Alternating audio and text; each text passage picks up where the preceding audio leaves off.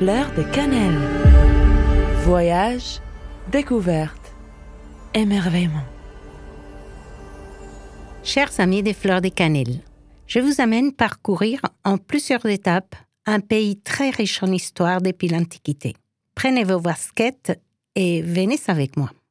Situé à cheval entre les Carpates, entouré de l'Hongrie, l'Ukraine, la Moldavie, la Bulgarie et la Serbie comme pays frontaliers, et délimité par les Danube et la mer Noire, la Roumanie est un pays magnifique, plein de contrastes géographiques et architecturaux qui sont d'ailleurs les résultats d'une histoire très mouvementée. Sa capitale Bucarest les reflète très bien. Comme toute capitale, Bucarest est saturée par sa circulation, ce qui nous a permis de la parcourir à pied. Les froids intenses et secs de ces mois de janvier nous poussent à accélérer nos pas pour aller à la découverte de ces palais d'influence française, ceux du XVe siècle, d'autres des styles néo-gothiques, néoclassiques, art nouveau ou les bâtiments datant de l'ère communiste particulièrement ces rangées impressionnantes d'immeubles qui longent les grands boulevards datant de l'ère Ceausescu.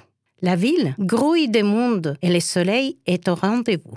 L'urbanisme de Bucarest a été bouleversé à travers les siècles, soit à cause des invasions, des séismes ou d'incendies, mais les plus destructeurs a été le Parti communiste avec son slogan faire table rase du passé, détruisant ainsi des bâtiments anciens, des villas, des églises et même des palais typiques de la région. Bien heureusement, il en reste encore un bon héritage architectural de l'époque appelé l'âge d'or, celle entre les deux guerres nous apprenons qu'un quartier historique du centre-ville a été complètement rasé pour construire les palais de la République, plus connus comme les palais du Parlement. Alors, nous prenons sa direction et arrivons à une énorme place piétonne. Quand nous l'apercevons, nous sommes surpris par l'imposant immeuble de style soviétique qui est le deuxième bâtiment administratif le plus vaste du monde après le Pentagone.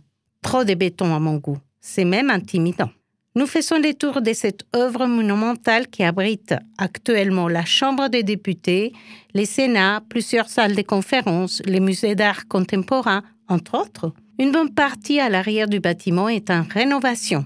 Une autre sert de dépôt. Et nous découvrons aussi, sur les mêmes terrains, la construction d'une immense cathédrale qui semble petite à côté de ces mastodontes. C'est vous dire l'immensité de l'œuvre. Nous sommes réellement impressionnés. À la fin de notre balade, il faisait déjà nuit. Quand nous distinguons pas loin de là une très belle bâtisse entourée d'un joli jardin. Comme la lumière tamisée ne nous permettait pas de bien voir, et aussi poussés par la curiosité, il faut le dire, nous nous approchons et y entrons. Quelle belle surprise! C'est une magnifique église orthodoxe, moderne, lumineuse et accueillante. Les sommets de notre visite à Bucarest est le musée du village roumain un écomusée en plein air au milieu de 12 hectares. Il retrace la vie rurale et les traditions paysannes de la Roumanie depuis le XVIIe siècle jusqu'à nos jours. Toutes les régions du pays sont représentées avec des maisons, des fermes typiques, des églises en bois, des moulins à vent, les tout organisé en quartier et reconstitué fidèlement au détail près. Plusieurs métiers sont représentés, ainsi que des costumes typiques et des outils d'époque.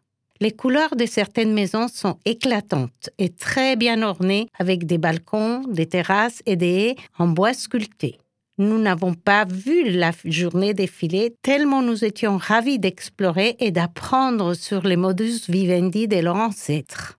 Bucarest a été une véritable découverte pour nous. Et j'espère, chers amis, que ces voyages des fleurs de cannelle soient pour vous aussi une découverte enrichissante.